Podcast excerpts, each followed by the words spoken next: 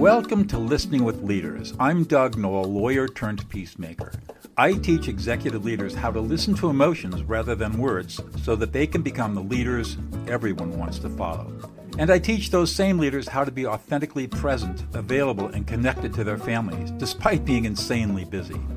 I have learned that we are 98% emotional and only 2% rational. Learning how to listen to emotions is, in my experience, the foundational skill of life. Stick around to the end of the show, and I'll reveal how you can be on our next guest in 15 to 20 minutes. So let's get started. Adam McWethy, welcome to Listening with Leaders. You are the Chief Operating Officer of Believer, which can be found at blvr.com, believer.com, not spelled out, but blvr.com. Welcome to the show. I'm glad to have this conversation with you. Thanks for having me, Doug. Appreciate it. Absolutely. Uh, so tell us a little bit about your backstory. I know you're you like me are a Southern California native um, down in San Diego County. Tell tell us a little bit about how you got to where you are today. Yeah, so uh, I've always been a serial entrepreneur, and dating back to junior high really is when I started my first business. I had a candy business in seventh grade and didn't take books home from school. I took uh, candy um, and made about two hundred dollars a day in cash, and that was my first business, and I was hooked. And I think I've started probably seven or eight businesses over the years. Uh, one of the businesses that I had had gone under shortly after 2001. Um, after that tragedy, it was a travel company and I had learned how to develop websites. My brother, who was also um, just getting out of a position, his company got acquired and he was looking for something new. He knew how to design, he was a creative director. And long story short, his roommate needed a website. So he said, I'll design it if you develop it. And so we sort of became accidental agency owners. It was not intentional and never thought I'd go into business with my brother. Uh, had a lot of fights early on and had to learn how to work together, especially when we brought people on board, you know, so they wouldn't see us arguing. But yeah, we've been at it for 20 years and I uh, feel like things are going pretty well. So tell us a little bit more about uh, Believer and its business. Yeah, so um, at its core, we help wellness brands, um, and wellness is a pretty big category. So it's made up of a lot of subcategories like nutrition and fitness and wellness travel, home products, and so forth. And you know, we get in there and work with clients to figure out what their core belief is. And then we use that core belief to create a true competitive advantage for those brands uh, that's going to ultimately drive uh, really meaningful growth for those companies. And we do that through what we call a belief method. Mm-hmm. And, and um, so you've been doing this for 20 years uh, and seen a lot of changes in the internet. What, what gets you up in the morning? What gets you excited to keep going? Yeah, well, we uh, have a passion for helping organizations that you know stand for more than profit, uh, companies that are purposeful and making a difference in the world. Um, and you know, I mentioned that I was a serial entrepreneur. Uh, it's amazing that I get to you know, for my day job, work with companies and help them, you know, grow and just add ideas and be a consultant for them. Um, and just you know sort of be an entrepreneur over and over and over again with our clients um, and helping them so and I, and the other thing i noticed that is that your believer is a b corp so that you're doing philanthropic work as well. Tell us a little bit about that. Yeah that's been a passion of ours since we started. Uh, never really got into it for the money. Uh, we weren't into it for profits and uh, we just have a passion to make a difference in the world, a positive difference, not just any difference. And we started working with, you know, back in 2008 at the height of the the last, you know, economic downturn. We had a lot of team members sitting idle and not much to do, and we said we could either lay these people off or we could find a worthwhile charity or you know ministry and and help them out with branding and web and so we chose a foster youth organization and you know help them with their logo and their identity system, their website, their marketing materials, and it just made us all feel good. And ever since then, you know, we've uh, tried to pick nonprofits and charities, mainly in the um, uh, you know child space and um, uh, social impact space that you know we could give our time talent and treasures and and make a difference in the world. And we do work with a lot of for-profit clients and we try to instill that same philosophy like how could you use your company to help your you know employees to help you know make a greater impact in the world? So. How do people receive that so we've had to do a lot of uh, thought leadership and content develop over the year, content development over the years. You know, um, the the trend with purpose driven branding and how customers are you know seeking out brands to associate and spend their their money on has really grown over the last you know 10 15 years and you know conscious capitalism i think is what a lot of people refer to it as and so people are really familiar with the purpose driven side of things and where we're coming at it from is more of a, a step back you know uh, you're you're you need to figure out your belief you know what you believe about the world before you can figure out your purpose you know what you're going to do about your you know belief. And so that's really part of our belief method. And we develop a lot of like i said free content free resources. Um, it's great now that we've you know developed this belief system we finally you know after 20 years in business you know have something you know unique that differentiates us over other creative agencies. Uh, historically we've just talked about you know an award that we've won or uh, a, a, project that we've you know finished and we have a case study and that was just getting lost in the in the sea of sameness. Um, and so now we're able to communicate around this uh, belief uh, system, belief methodology, and how you know your brand can make a positive difference in the world too. And and so the brands that you work with, I, I mean, you're the people that are attracted to you are people who want to make a positive difference in the world, and so they're tr- attracted to you because you're going to give them the the tools to be able to create the brand that allows them to do just that. Yeah, yeah, it, absolutely. And you know, sometimes brands that are just in it for profit, you know, they might be stagnant and they can't figure out how to grow. Mm. And so we sort of come alongside them and teach them, you know, here's where, you know, the Gen Zs and the millennials, you know, where they're spending their money nowadays. And you can't just, you know, preach uh, features and benefits. You need to connect with your tribe at a much, you know, different level than, you know, companies did 15, 20 years ago. So, uh, and we we preach that through the belief and then the um, purpose, vision, values, um, and then ultimately, you know, where we go with our clients is their behaviors. You know, we see a lot of companies today and a lot of brands that are doing one thing, and their customers expect them to be doing something else, and that has huge finan- financial implications for those brands if their behaviors aren't matching up with their beliefs. And we call that a, a say-do gap, or you know, where you're you're not walking your talk, so to speak. I can tell you that I see a lot of that in it, and it that all then makes me very skeptical of the motivations of companies that claim to be doing stuff like ESG.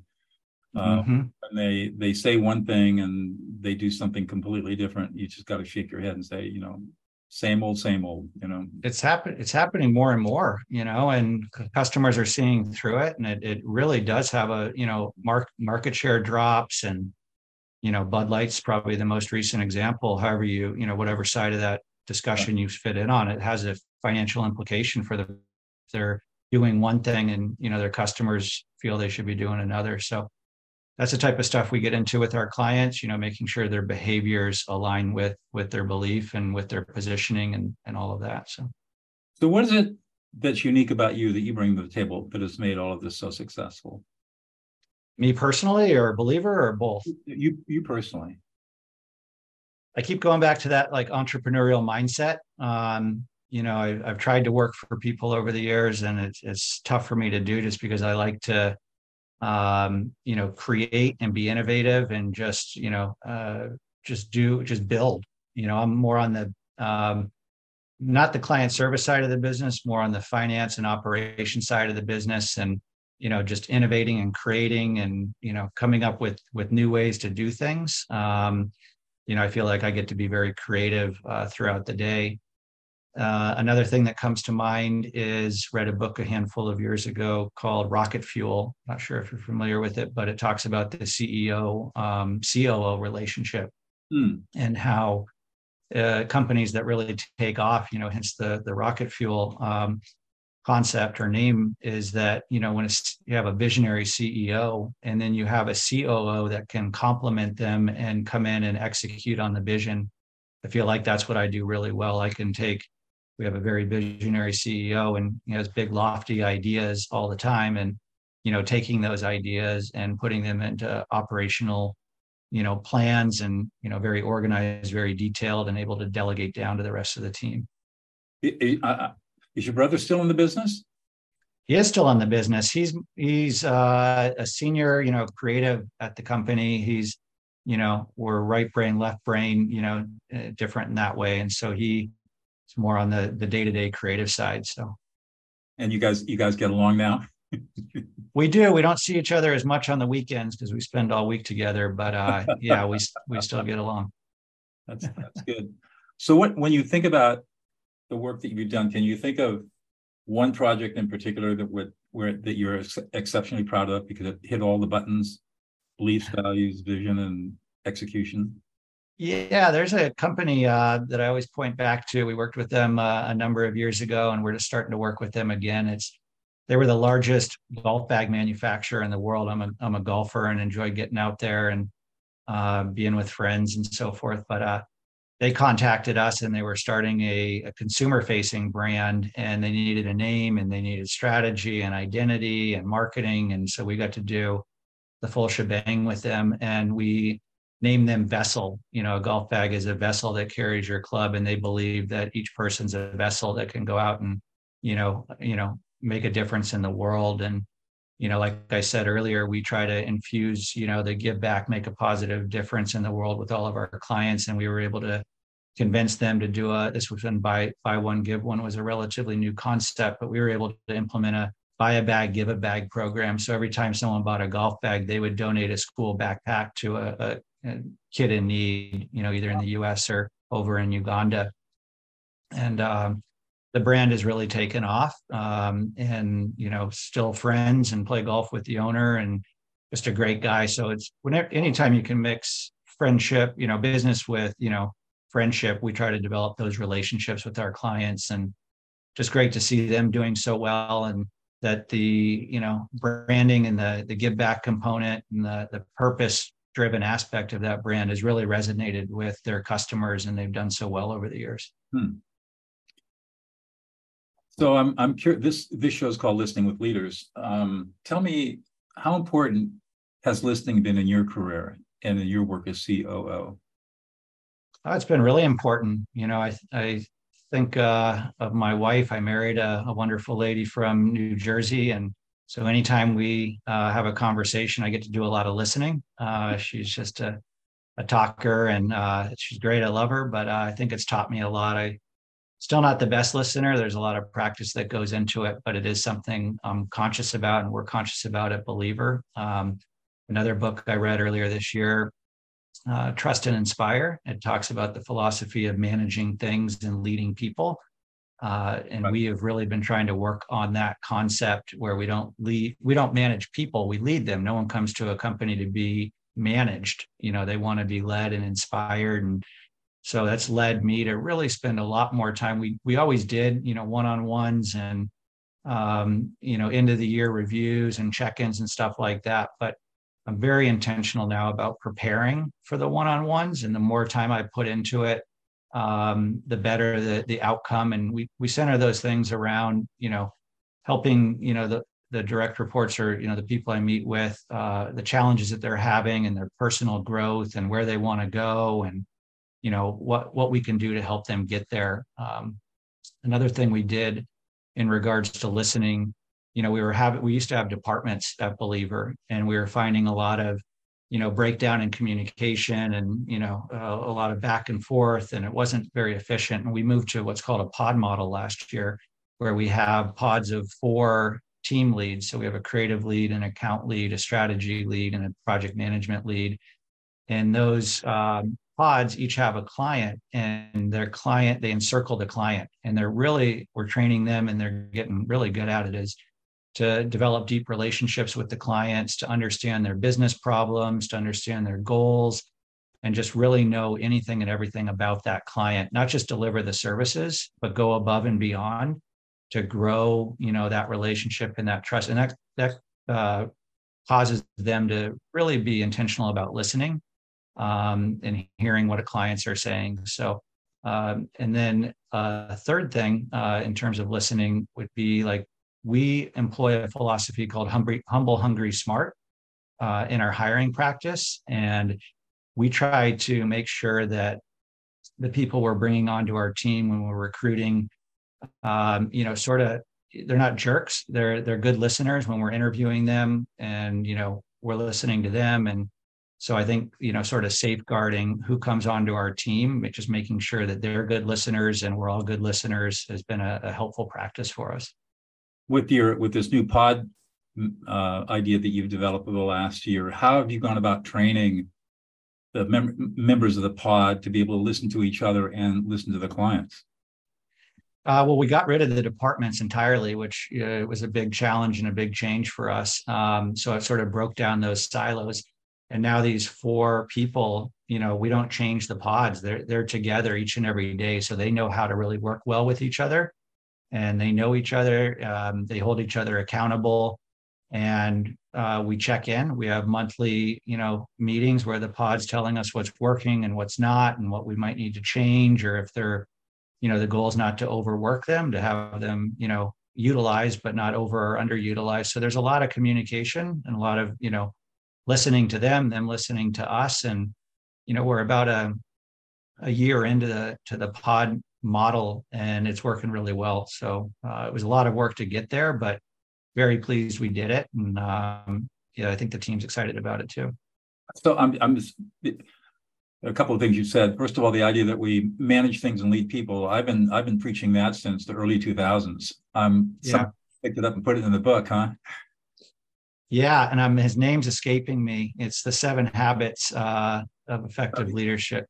Covey or his, Covey? Yeah, it's his it's his son. Um, okay. Steve Stephen Covey, I think is his name and yeah, amazing book. And I think it's a lot of the things we were already doing, but it just sort of put it into a nice, you know, leadership style uh, called Trust and Inspire. Right. Versus versus in the contrast is command and control, which right. No one like no one likes command and control leadership. Although a lot of people in leadership still believe that I think that there are a lot of leaders that I run across that uh, they may not say they do command and control, but they really do command and control because it's how they were brought up mm-hmm. and they've been taught any other way to do it. Exactly. And, so, and we're, I, we're not the best. I mean, we're getting better and we're trying to like uh, push it down and make sure everyone, you know, uh, all the supervisors are, are following through with that. Uh, a lot of the things we do are aspirational. We might not be perfect at it yet, but we're, we're working towards those things. So. So when you have these pods, how how how do the how who do the pods report to? Uh, the pods re- report to the executive leadership team. Okay. So we have an executive leadership team. We have the pods, and then we have um, a group of specialists that the pods can pull in to do a lot of the the hands-on work.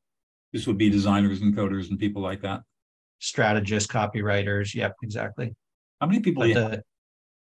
We have right now 24, 23. Um, and we might be adding a third. We have two pods right now. We might be adding a third pod later this year is the goal.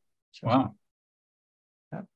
So, so it's a nice, tight, small organization. How are you handling uh, remote work?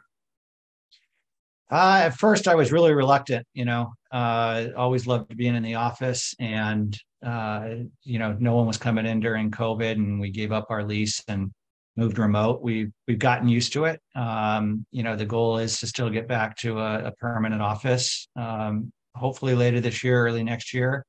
Uh, we're just sort of let, seeing how the commercial real estate you know market works out and let the dust settle on that a little bit. Yeah, you have people that are all, all over the place, or most of your people located in San Diego County. The majority are located in San Diego County. Uh, during COVID, we got a little and during the hiring, you know, craze and tough tough hiring, we hired people all over the country. But um, lately, it's been mainly San Diego with a few people, maybe you know, in Idaho or you know, up in Oregon. But um, yeah, we like we still do get together, and we do have a, a shared office space down here where we from time to time some people work out of there and we we have meetings there so it is nice to to see each other face to face from time to time not yeah. ideal but being being flexible and adaptive yeah, you're you're in Solana Beach, right? Yes. Yeah. Yep. For, nice area. For people who don't know where that is, it's north of the city of San Diego and San Diego County, one of the nicest beaches in the world. it, it is. We are very, very blessed. Yes. Well, good. Um, one more question, and I'll let you go. What what are uh, what's one thing about yourself, Adam, that we wouldn't know about unless you told us, revealed it to us? One thing, um, first thing that comes to mind, I, I, mentioned I started a lot of businesses, and when I tell people this, they have a hard time believing it. But we traveled. A buddy of mine traveled. A buddy of mine and I traveled to Europe shortly after college, and we had no idea what we were doing. And uh, I took a duffel bag and a um, a bunch of other stuff that I didn't need. And so we had the idea to start a student travel company. And one way we chose to market that is through a reality TV show. And so we took uh, 12 college students over to Europe for the summer and, and filmed them traveling around Europe. And Travel Channel said they were going to buy it from us, and uh, it didn't work out that way. But yeah, filmed a reality TV show that never wow. made it to air. So good for you. Well, yeah. it's been a great conversation. Adam. Thank you so much for your time today. Really enjoyed it. Thank you, Doug.